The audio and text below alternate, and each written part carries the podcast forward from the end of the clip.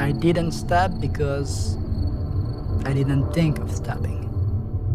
I didn't watch myself in the mirror and say, What the fuck are you doing? Stop that immediately. I realized that I've crossed the line. I wasn't pretending no more to have another identity. I stole one. Hello and welcome to Rose Tinted Review, the show where every week we pick something we feel nostalgic for. We then revisit and review it to find out whether or not our hindsight truly is 2020 or if we've just been wearing rose tinted glasses. I'm your host Connor O'Keen, or am I? And I'm joined by my good friend and co-host Michael Jobaz.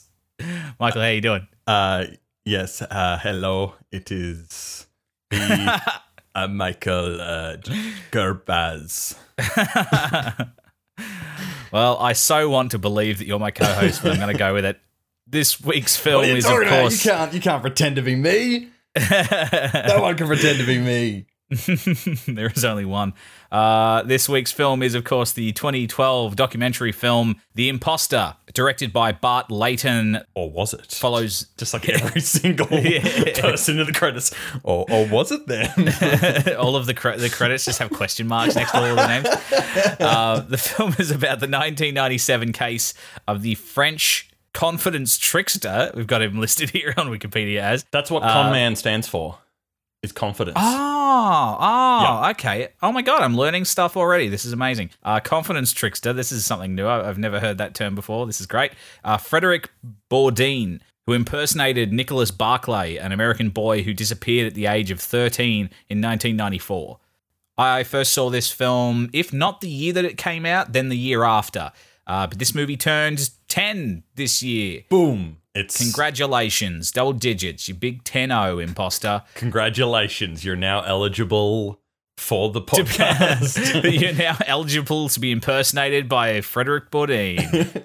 and at the time, I remember it standing out just as uh, I was I was fresh out of TAFE, and I think up until that point. I'd kind of I liked a few documentaries. We talked about the um uh, the the uh, being Elmo doco, and we both really enjoyed that. I just I'd seen that in TAFE. I saw this just out of that, but this was the first documentary I ever saw that I was really impressed with how it looked.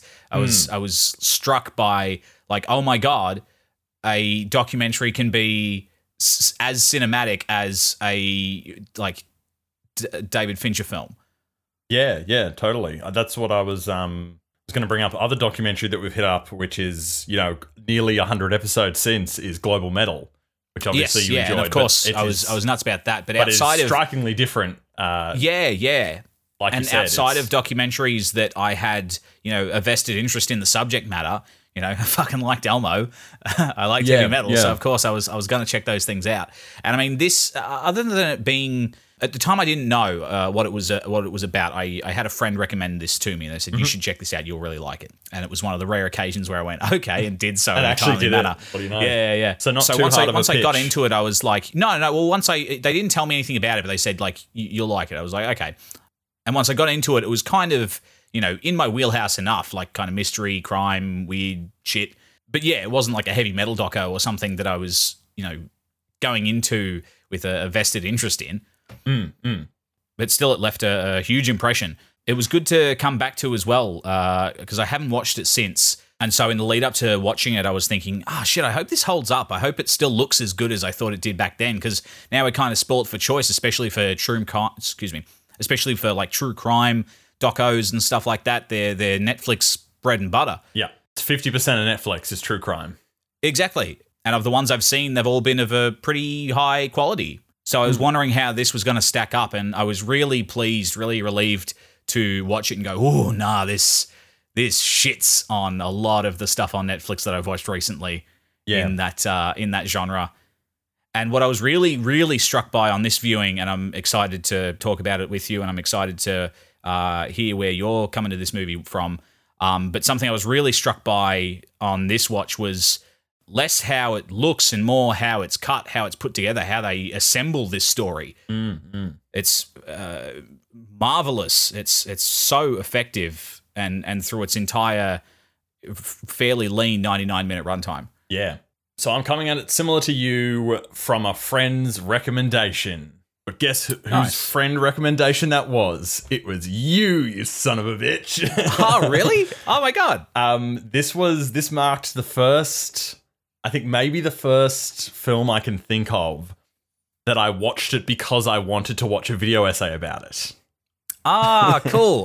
That's Um, that's really cool. So I saw it in around 2015, so just after we finished uni, like a little a little while after that, Mhm. and we were getting into the incredibly popular and fantastic YouTube channel Every Frame a Painting, which I think we've mentioned a couple of times on this podcast before. Yeah, definitely. and we were like gushing about how good it was and everything and being like, oh my god, man, I learnt more from these videos than I did in film school. and that sort of thing. And I think you were like, oh, have you watched the one on the imposter? And I was like, no, I haven't. And then I like went to look at it and I was like, oh, this is unlike a lot of the other videos that are on a more of a a, a theme to the epi- to the video than a, Yeah, a specific subject matter. This one is specifically on. It has a theme, but it's on this film. Yeah, all of the examples are drawn from this film, and it's it's all kind of presented with the context of Of the you know, movie. you've So seen I- this movie, you understand what it's about. Yeah, so I started watching it and I was like, I don't have the context. So just like Hmm. we like to tell our listeners, watch the Yeah, fucking yeah. movie first, and then Yeah, totally. And I mean, quick aside, that's it's it's a great way to discover new movies. I've watched Hmm. so many films just to get the context to watch a, a video essay from a video essayist that I really like. Exactly. You It has become my uh, a, a far more motivating factor than a recommendation from a friend that sometimes you can be like, oh yeah, cool, and then it just gets shelved like Yeah, really fast, yeah. really quickly. But when you see when you're sitting around and you're procrastinating and you see that YouTuber you like just put up a video and you're like, oh man, I want to watch that because that would be procrastination. but I got to do the work and watch the movie first. It's funny, isn't it? Yeah, but similar to you, not the hugest fan of documentaries. We had to watch some for the Melbourne International Film Festival, like when we Mm. talked about being Elmo. That was like, you know, part of the curriculum. Where this was something where it's like, hey, this is really good. You should watch it because it's good. Mm. And it's, you know, just getting the the pitch is, hey, this is this really cool documentary I think you'd like. It's like, I don't Mm. know. I don't I don't like documentaries. I don't, I don't like the real world, but freaking like five minutes in, two minutes in, and you're like, what is going on? I'm Yeah, oh, this is Absolutely. stunning. I couldn't remember a whole lot uh, of the specifics because, like you, I hadn't rewatched it since. Mm. I don't know if I would have felt the need to go back and watch it if we weren't doing it for the podcast, but I th- but I'm glad that we did because it's one of those things that you watch and you go, "Oh wow, that was amazing, cool," and then the, the memory of it, it just being, "Wow, that was amazing," Mm. um, but not really that one where you're like, "Oh man, I got to check that out again."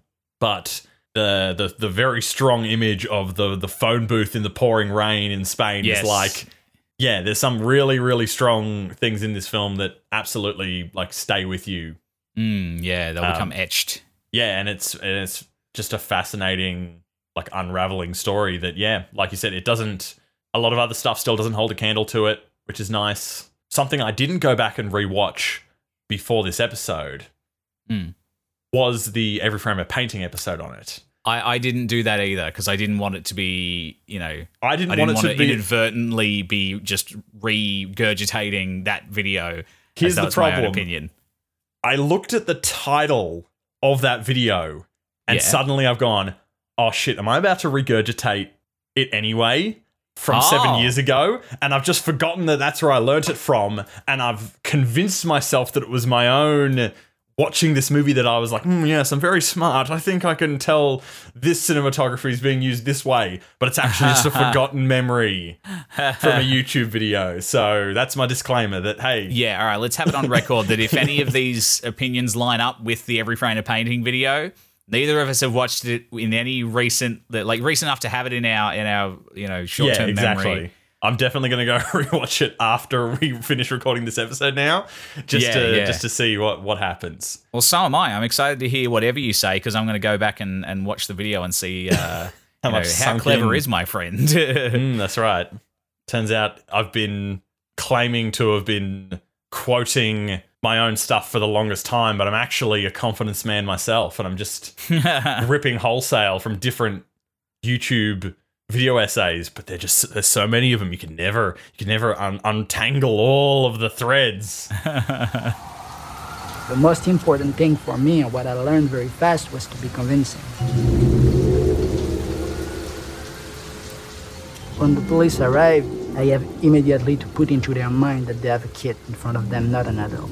So it was very important for me to behave like one. You said uh, like within the first five minutes you're hooked, and that is so true, dude. Like I, I had forgotten that it kind of sets one thing up and then does the whole like rewinding to the back back to the start. Yeah, and then giving you the perspective of this totally other character. Mm. And at that point, I'm like, oh my god, they've got me. Like this, Yeah. there is no way this is going to feel like a slog. Even though it's only 99 minutes, it's already again quite lean. But there's no way this is going to feel like a slog because I just I need to get to the bottom of this. not a chance. And at no point do you feel like, all right, we've heard everything here. Like this story is wrapped up. Why are we still here? It keeps twisting and turning, and some of that is through, like you said, the the, the good way that it pieces it together. Mm. They obviously have the hindsight to present bits of evidence in an order, in a sequence, Mm. for you to go, oh, cool, I was thinking this, and then they told me this, and suddenly it, uh, I questioned what I thought. Mm. But also having like a almost a dual narrative running of what is this man who is saying he's Nicholas compared to the actual family, their interviews versus his interviews. And it, th- those interviews feel very separate. Of like this time viewing it, I felt very conscious of like understanding okay, whatever this person's saying has been like hmm. they've been asked questions by the filmmaker and they're just hmm. answering. And then this other person has answered different questions from the filmmaker. And then they're mm-hmm. cutting them together of seeing these two different sides of the story. And you're like, hmm. oh yeah, no, no the other these other people don't know what the other people are saying because that's how all documentaries work, essentially. Yeah. But it feels really interesting to think of that sort of in the the same way that you would we we've talked in movies liking to like hyperanalyze or, or theorize what maybe a character's motivation is on you know like the the really particular levels but you're like oh it's hmm. in it, all of this stuff is into, into interpretation. It's not that important but it's kind of fun to think about Yeah. that. In this viewing of this documentary it's really fun to think about okay this is what those people were saying based on what hmm. they thought they knew and what they thought that they wanted like everyone has their own uh Subjective truth.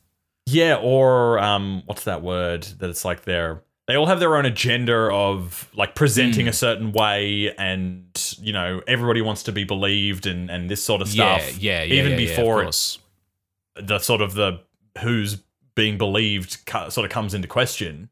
Mm. Everybody sort of just has that subconsciously when you chuck a camera in front of them and you talk.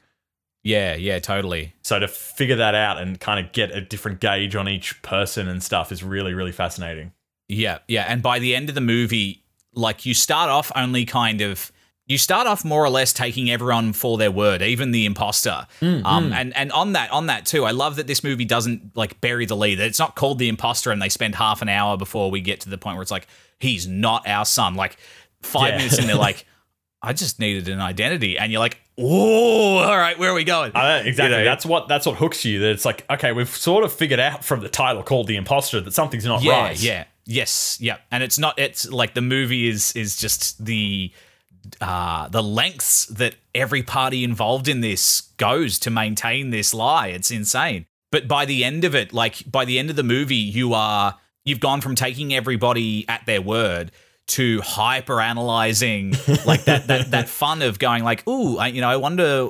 You know, if if this person knew that this person had said that, would they say something different? You know, when asked Yeah. this question in front of a camera, to looking at their fucking eyes and trying to like read their minds, like it's maddening. It's Yeah, awesome. yeah.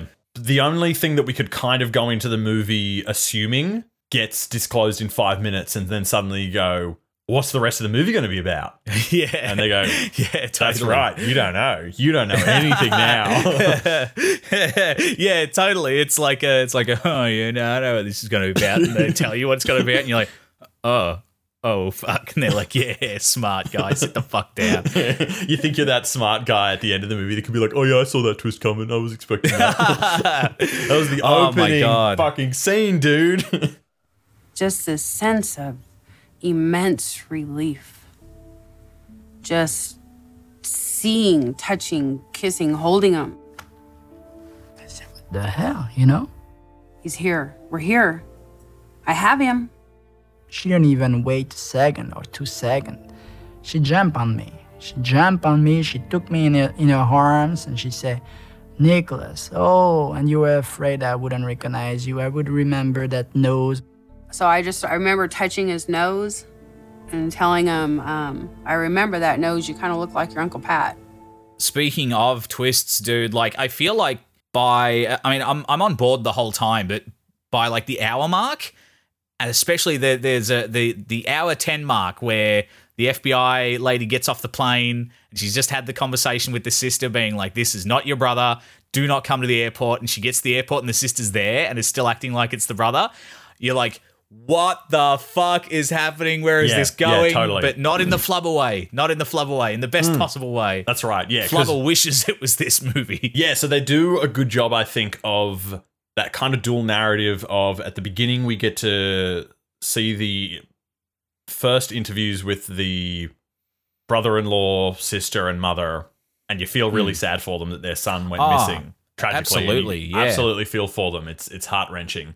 And then we rewind. Then we get Frederick telling his story of how he was, how he thought was he was found, but then we actually find out later that it's like no, he rang the police saying that they'd found this like 14, 15 year old and that the police should come get him.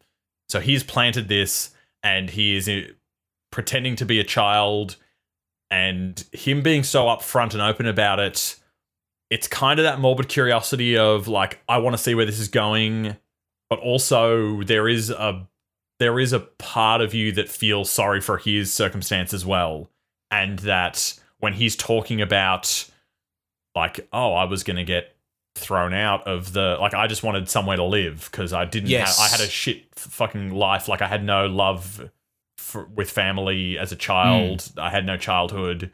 It was like awful so you think oh him pretend he's 23 he's pretending to be like 15 to get into hmm. this orphanage so that he has somewhere to live and stay and Yeah. you, yeah. you you sort of think straight away like oh he'll be around children. He'll be able to actually like have that childhood and grow up and emotionally mature in a way that he didn't get to hmm. or something. You're already hmm.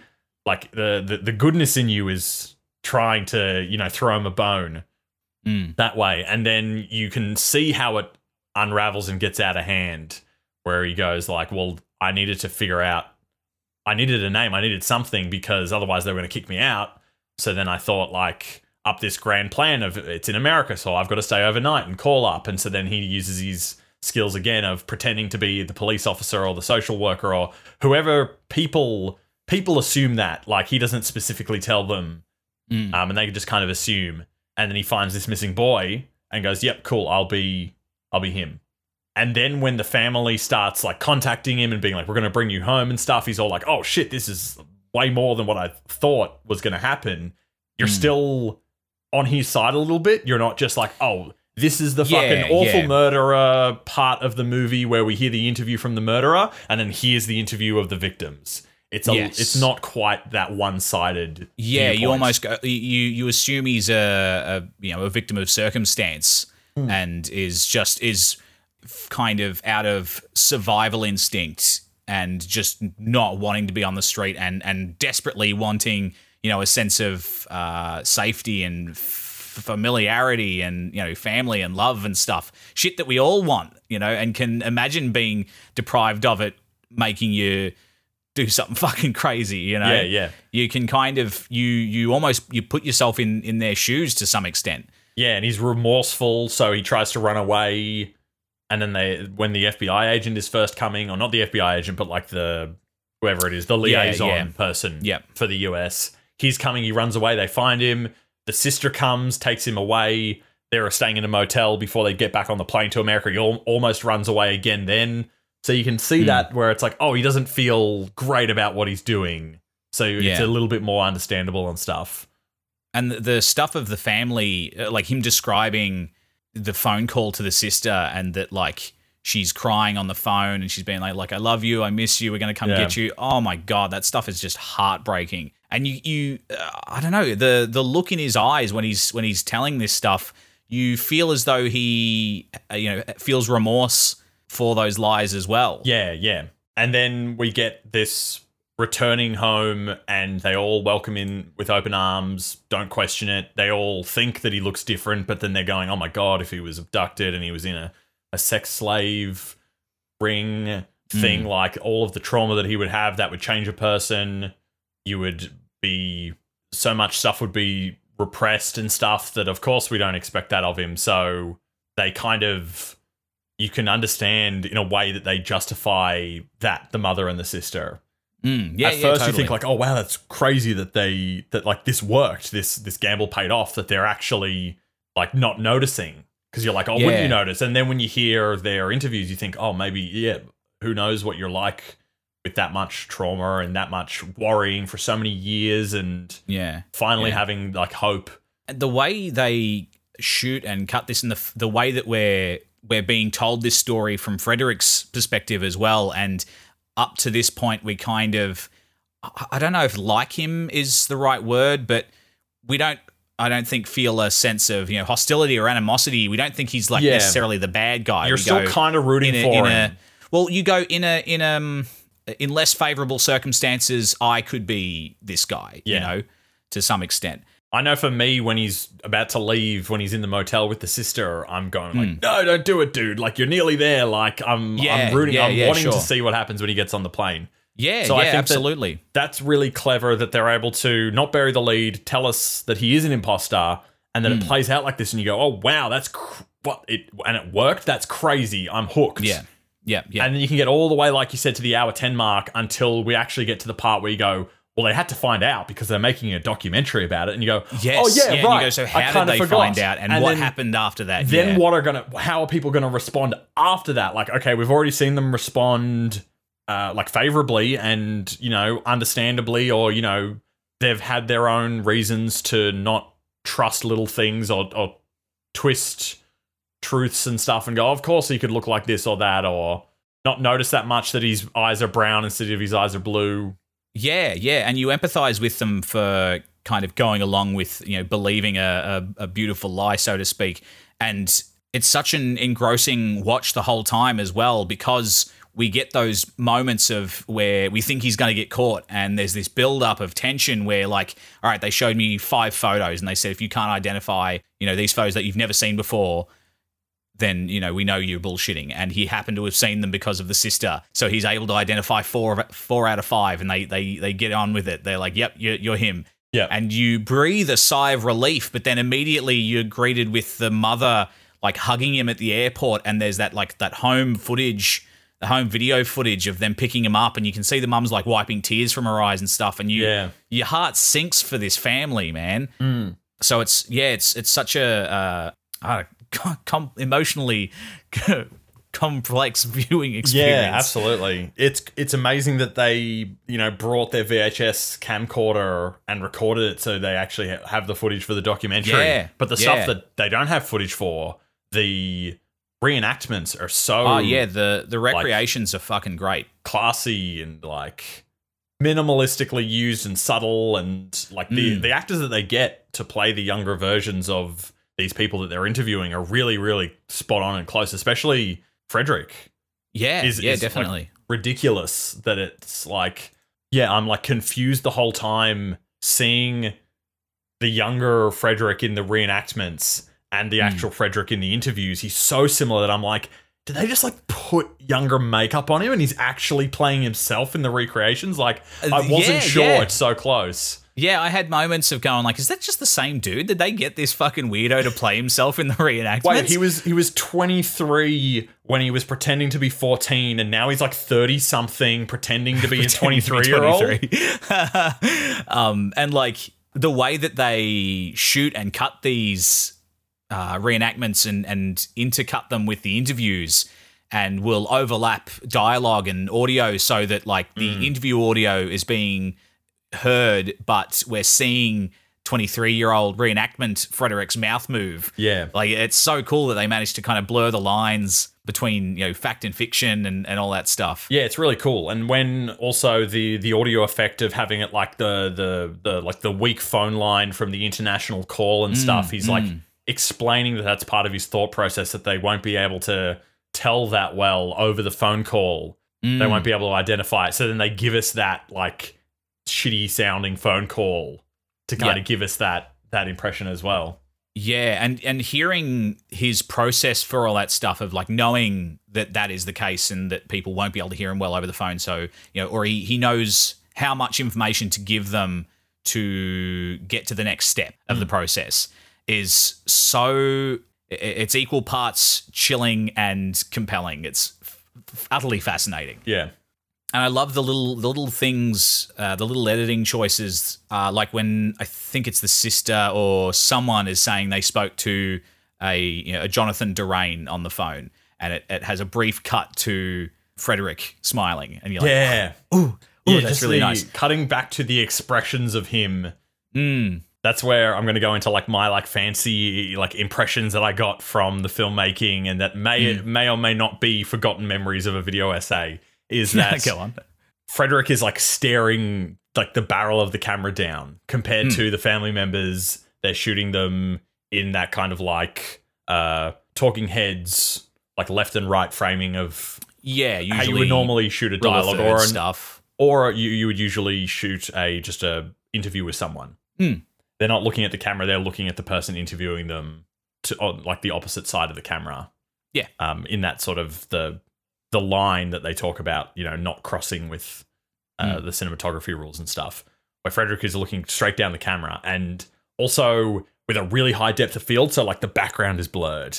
And that's Yeah. sort of another thing that I'm like, oh, is it like, oh, what is it, what is he saying? What what can we trust? Because you know things are not clear for him when, when whenever we Mm. see him talk. Mm, yeah, everyone else we see their environment, and it's usually like a family home or something that we're kind of we can we feel familiar in, you know. Yeah, again, it's that that typical thing that you would do when you're interviewing a subject for a documentary. You have them in their environment that we can get a, a, glimpse of like who they get are from who they are. Yeah, Exactly. Um, so it feels like that's done there. And then with Frederick, he's sitting in a table. It looks like the kind of interrogation room that you would see in a police station or something. Mm. It's just a like a, a small room, plain table, and he's staring Kinda straight at the grey. camera. Yeah, just Mm. yeah, grey, whitey, off white. It's a little bit like eerie to be staring straight at the camera. Like there's a little bit more of a disconnect, or there's a little bit more of a a connection to us in terms of Well, yeah, he's talking to he's talking us. to us. He's he's the one telling the story like this is the movie that you're watching, and I'm going to tell you Mm. compared to how other people are asked questions and they give us information. Well, it's almost like up to a point we feel like we're getting the real story from him, Mm. Mm. Yeah, and then again at that like hour ten mark, we don't know who the fuck's telling the truth. And we'll we'll get there, we'll get there. But I want to keep going uh, vaguely chronologically. yeah, we don't want to jump the gun. There, it, it's one of those movies that there is so much stuff where you're going like, "I- what? And oh my god, Mm, what mm. happened next? You want to keep Yeah. it chronological. and I felt like it was imperative that he be interviewed quickly. So I agreed to meet Nicholas at the San Antonio Missing Children Center to conduct our first interview. The only thing I knew about Nicholas was what I had read on some of the missing posters. Not that people can't change in three years, but this person in general did not appear to be 16. He had a shadow of a beard, a dark beard, that I doubt if Nicholas would have had a shadow of a dark beard at the age of 16 since he had blonde hair. He appeared to be quite nervous, and he just seemed very uncomfortable this entire time. I, I feel like I, I know neither of us has watched this since our initial viewing, but I would love to find some time to sit and watch this again and kind of try and pick stuff and, and go through it with a fine tooth comb because it feels like all of the decisions, like you say, like with the framing and stuff in terms of how it's shot, of course, but even what portions of the frame they choose to show. Like there are some shots where they've taken the the full, uh, you know, like the wide of Frederick sitting centered, dead center, staring down the barrel of the camera, and cropped in, so he's just off center. Yeah. and stuff like that. And and or it feels like, like, it's all done close with up on like the eyes and stuff. and yeah, face. yeah. It feels as though it's done with a, a you know a real sense of purpose behind all those those decisions. I'd love to try and you know piece it together a little bit. Mm, which again, it's like the the last uh, imposter person's story that we're not sure if we can trust is the filmmakers themselves because they're the ones in the editing room where you're talking about like oh we as the sister's saying something and talking about hearing him on the phone we just get this like kind of chilling look and expression from him Mm. it seems like a knowing expression, but that could be from any part of the interviews that they did with him and just went, Yeah. "Oh, this works really good for this moment." And that's the Yeah. that's the thing with filmmaking. and They talk about documentary filmmaking is that generally say that like you write the film in the edit process. Hmm. You just like hmm. you shoot everything, you get all of your all of your subjects and everything, all that information, and then you actually kind of write what the film is once you've gotten all of that information. Hmm. Whereas a traditional film, they say, you know, you write it three times. You write it when you've written it, you're writing it as you're shooting it, and then you write it again in the editing bay. Mm. So yeah, we, we don't know. Like they could go, well, we don't really have any evidence to back this up that he was thinking this, but if we put this f- shot right here, Mm. it sends a shiver down people's spine, and we Yeah. kind of want them to be like hooked and gripped, and you know, like you said, equal parts like horrified, but also absolutely like mesmerized, but needing to know Mm. what's like what's around the corner. Yeah, yeah, totally. And and I think um they do a good job of uh usually again those decisions feel like they're made for a reason greater than just you know spookiness. Yeah. Um in the case of, you know, the the Jonathan Durain thing it's to re- like remind us that he that that's who, who she was actually speaking to and that he's a bit of a cheeky devil. Yes, He's got yes. that he's got that smile. Mm. And then later on there's the bit where I think the sister is talking about um, you know, how he how he looked when she last saw him and she's like, Oh, he had blonde hair, blue eyes, and a gap in his teeth. And it cuts to Frederick smiling, and you see that gap in his teeth. And they don't need to say, I had I saw the little boy had a gap in his teeth. Terrible accent. Not even gonna fucking That's apologize not for French. that. That's Borat. Very nice. Um, little boy. Um, oh, God. This podcast is derailed.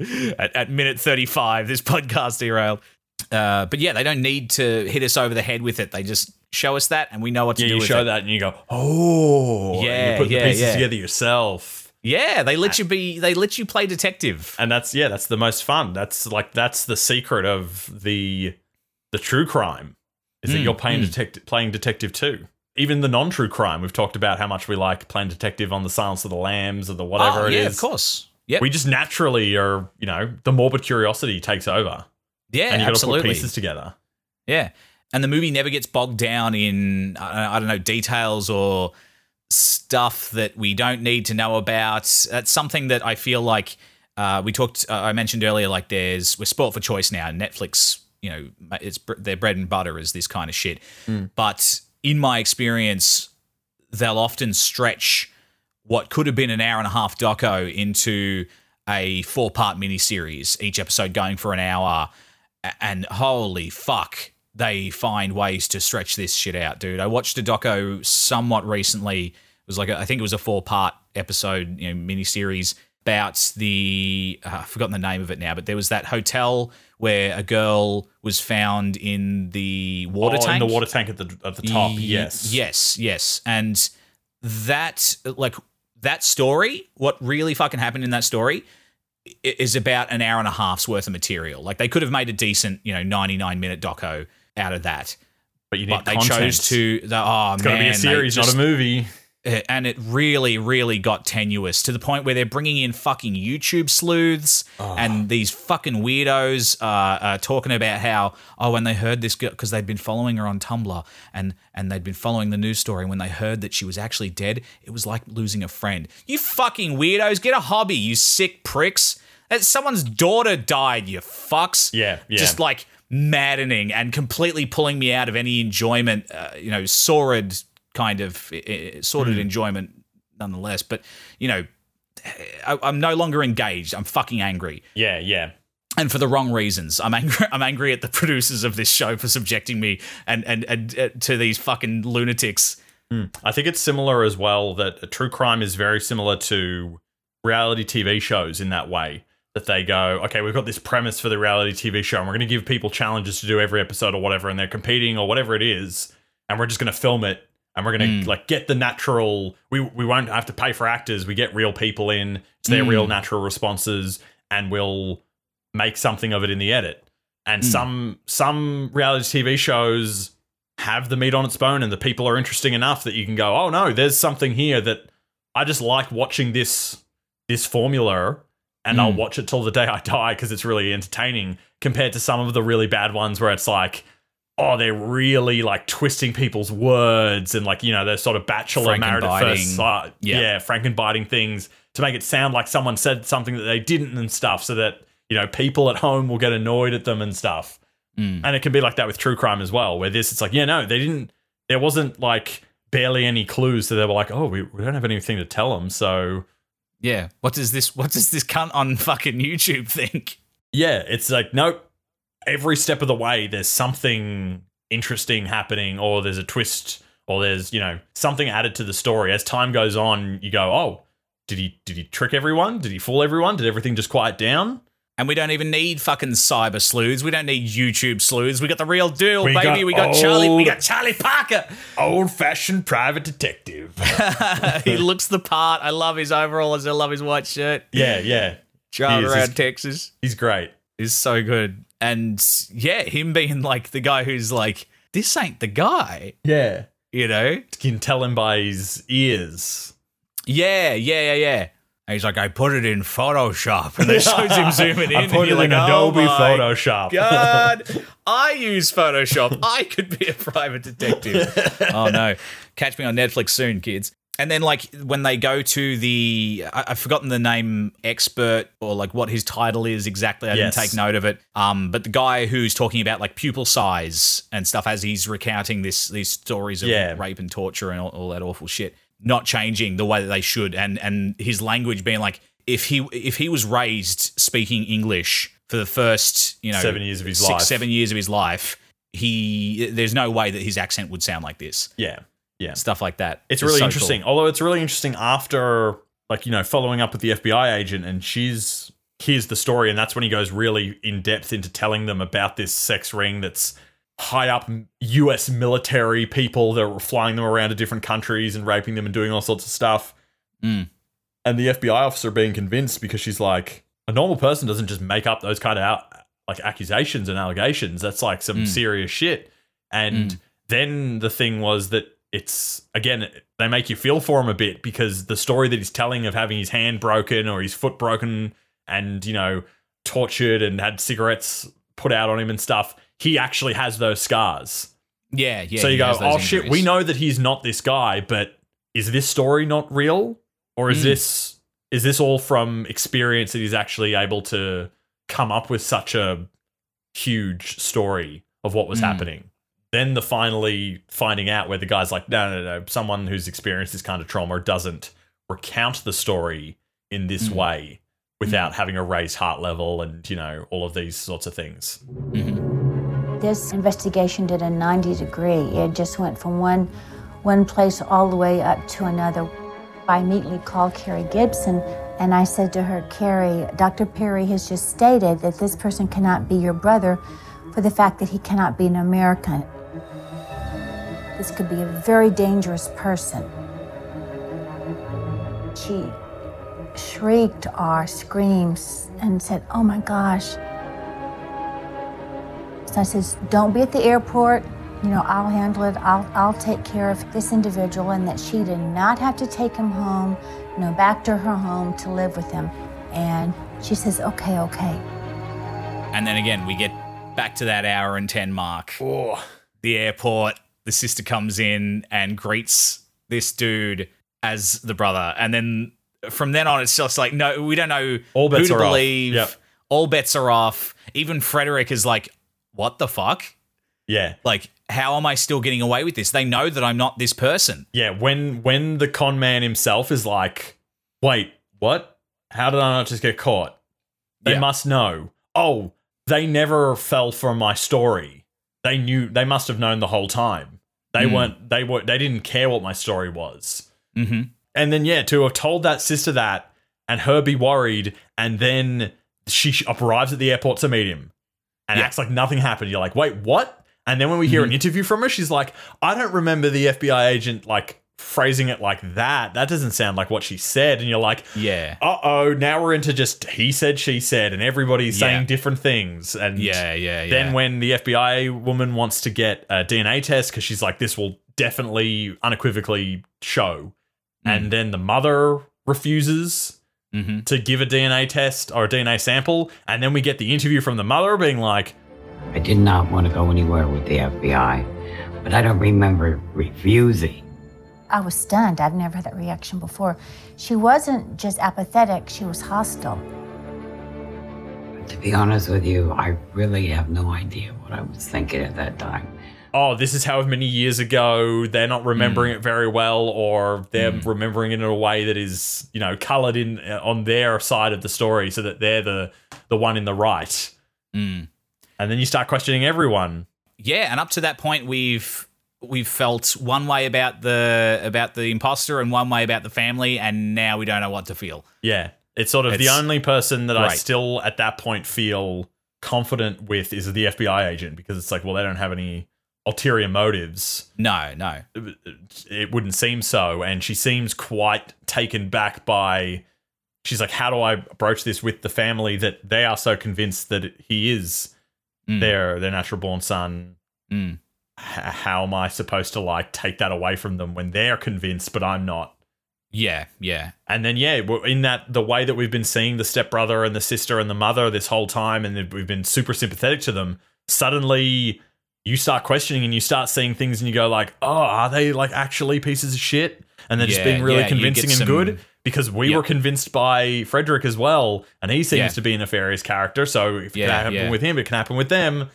What's And going get some on? interviews from like the neighbors and old friends of Yeah. the kid going like, this was never a, a, a great Family. situation. Yeah, Like, like the again the private investigator oh, yeah. I totally feel safe with Charlie Parker. Oh yeah, exactly. But that's the thing. It's that, that idea of like, oh, someone of authority, someone you know who's an expert of things, and he's like, you don't. You have to have a pretty bad argument at home to have to call the cops on your family member. Mm. That's not a. That's not like an all right family situation. Yeah. And then finally, uh, fucking Frederick goes and has has waffles with the man. I think it was waffles. I can't. No, pancakes, pancakes, and and tells him everything. And it's this great. They they do this a couple of times in the movie where it's almost like it's being told with some reenactments and some you know news footage or some cutaways or B roll and interview footage, but you get the it, it communicates the sense of parallel events yeah, you know, yeah. if it was in a movie, it'd be cutting back and forth from like location A to location B as they converge or whatever, you know. yeah, yeah, Um, and they do that here, and they have this, especially like this moment where the FBI agent is kind of discovering as as he's telling Charlie, you know, I'm wanted by Interpol. The FBI agent seemingly, you know, in the way that they tell the story to us, discovers that at the same time. Yeah, and she's- they're going through. She's got all the records of this name and that name in this country, Yeah, and yeah. Even Australia, and then Yeah, Milan, and wherever. And then at this point, we go, holy fuck, this person, like earlier on, where he's kind of explaining how to manipulate these situations and you know he was like i just needed an identity i just needed love ah, da, da, da, da, you you give him the benefit of the doubt because you think this is the first time he's ever done this. And Yeah. it was out of desperation and it was out of you know a a sense a need for survival. And you kind of yeah you throw him a bone and then you go oh, give me my bone back you can't like you've done this how many times? Like it's insane. Yeah, it's it's crazy. And then it, it sort of makes sense that like one of the very first things he talks about is uh, having like oversized clothes to make it look like he's smaller.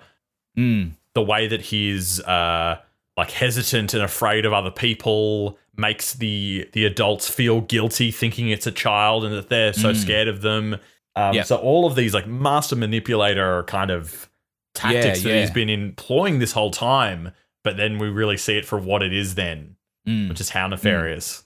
Yep. And then I mean, it's simultaneous to that, we we get the indication that maybe something happened to Nick with the fucking uh, stepbrother who's been real shady and seemed to know immediately that that wasn't the brother, but didn't give a fuck. Yeah, he says like said get good luck to him and then just like left. Yeah, yeah, and who like was the last person to speak to Nicholas? Like spoke to him apparently on the phone the day that he disappeared. Woke his mm. mum up, said, "Hey, he wanted a lift," and I told him to walk.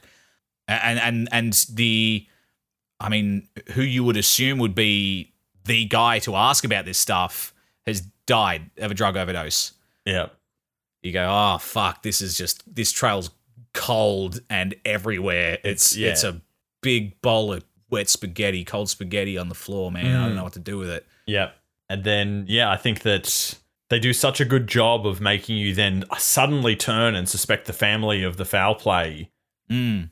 But then you're kind of left with this non ending, no closure. Yeah, I mean, by the end of it, you're kind of going like, I mean, maybe because I want to, I want to know what happened, and I, I, I, I mean, it's a kid disappearing. You don't want to imagine that that just fucking happens and for no reason. Like you're looking Yeah. for reasons. That's what we fucking do. And so you, you, for at least a moment, I think everyone watching this movie will go, maybe, maybe they did it, hmm.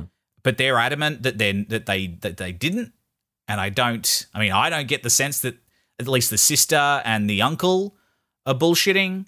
I don't know about the mum, but I don't trust drug addict step brother who's dead. So Yeah, it's like I- I, can I've- I can see them in both the like the sympathetic, very sad story, but then also the like, oh, like, yeah, shifty, oh, their stories don't line up, this and that, like Hmm. immediately. And I think it's that thing of we're we're we're watching a movie and we're used to that being like a twist in a movie, so we go along with it immediately.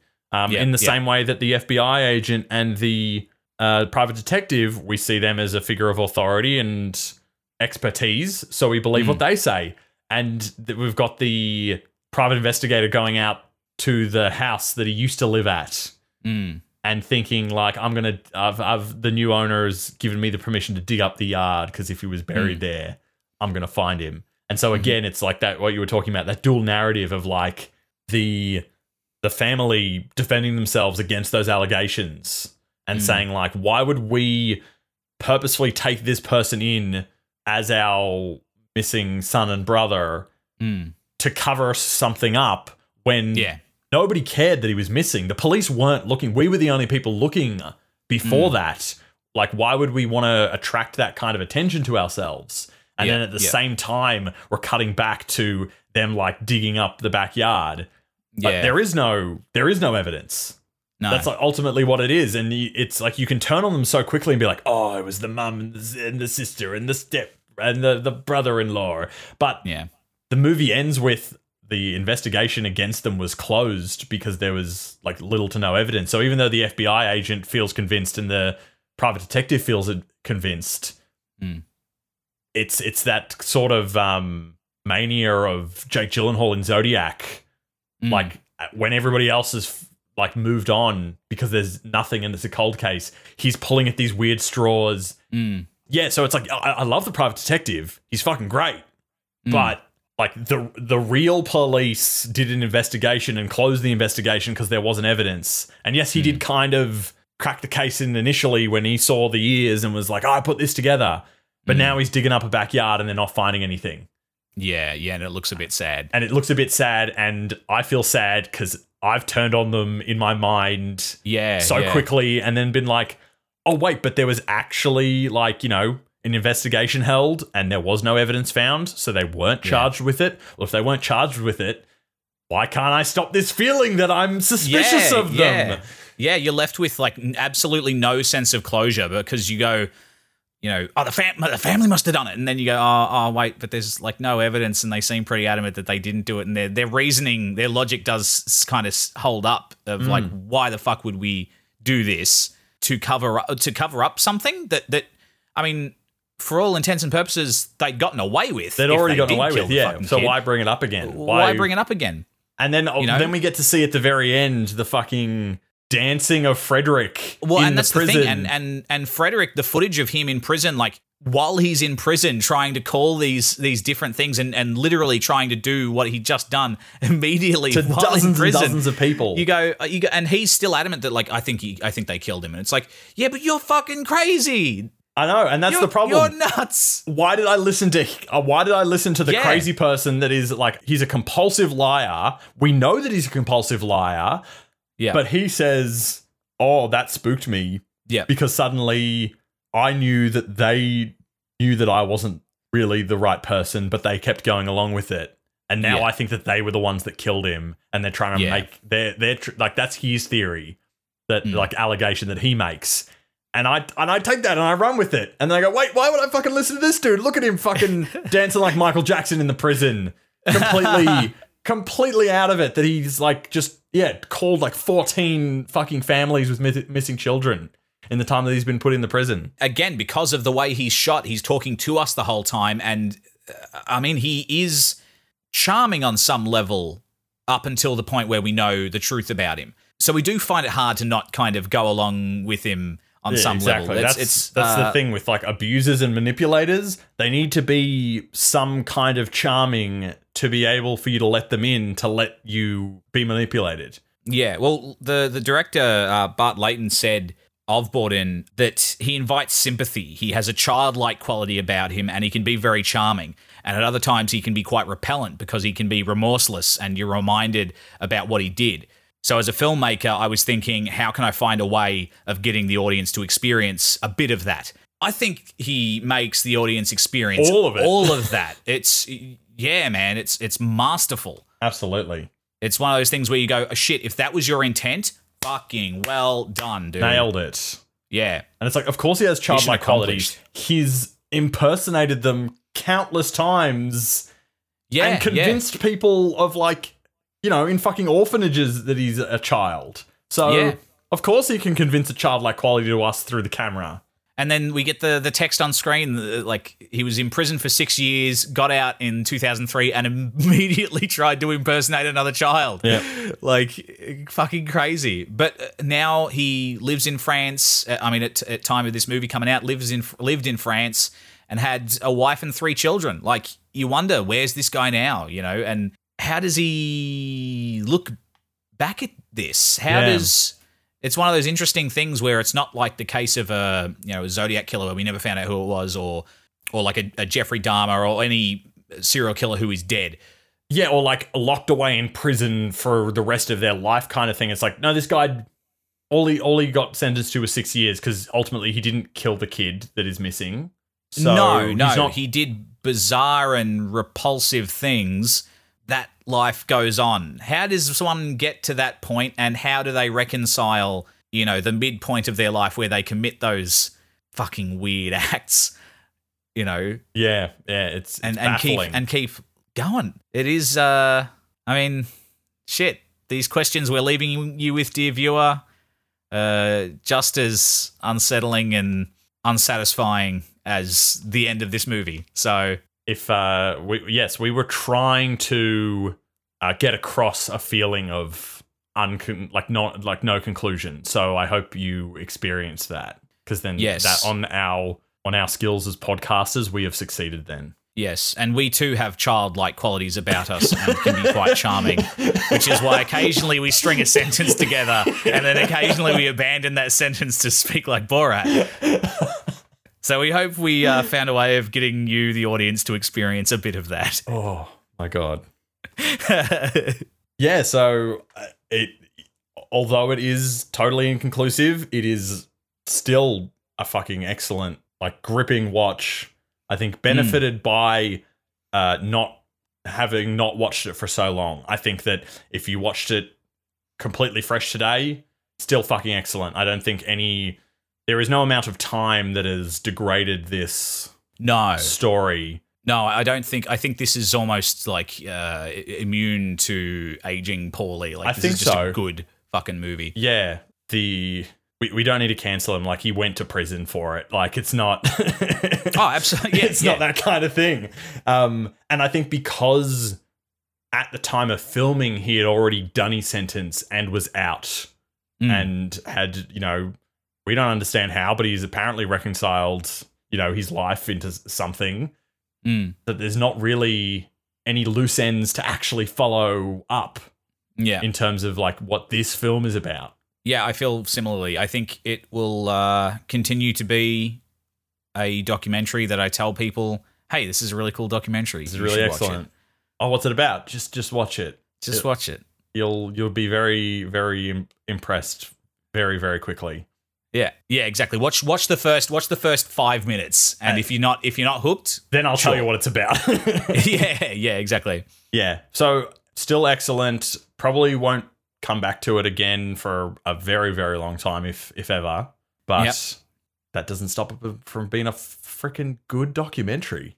Well, we hope you enjoyed this week's episode. Thank you so much for listening. If you enjoyed it and you'd like to help us out, you can do so by spreading that word of mouth, share By it about, show your friends. impersonating us and recording your own episodes of Rose Tinted Review so that we can, you know, more episodes per week. You know, we need a like up production of this podcast.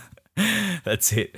Uh, and if you'd like to help us monetarily and without, you know, committing fraud, uh, you can do so over at patreon.com forward slash rose tinted review, where for as little as $3 a month, you can get access to a bunch of uh, extra goodies, bonus podcasts, bonus video material. It's all up there. Little as three bucks a month, as much as 10 bucks a month, and anything in between. and I just want And to. go above and beyond. That's right. There's no there's no limit. There's only a minimum. There's no ceiling on this thing. you can find links to all our socials in the episode description, and you can hit us up on any of those to let us know who do you think done it. Yeah, I guess like we've our thoughts have been fairly similar about it, so I guess like there's not really anything fancy to ask just besides like what do you think about it? Yeah, yeah. What were your takes? Did you feel like hostile towards the family once you found those things out or is that just me being a terrible person and, you know, am I going to am I, do I just have the witch hunt tendency of just like, you know, following the mob the second someone's like, "What about that guy? Yeah, let's get him." Next time, Michael, how are you following this up? Who uh mm. Okay, this one I want to keep it in the kind of the the dark and sinister kind of vibe a little bit. Mm-hmm. So I want to hit up an Australian film that I was very, very, very fond of at the time, obviously because it's my pick, so I would have had to be fond of it. Mhm.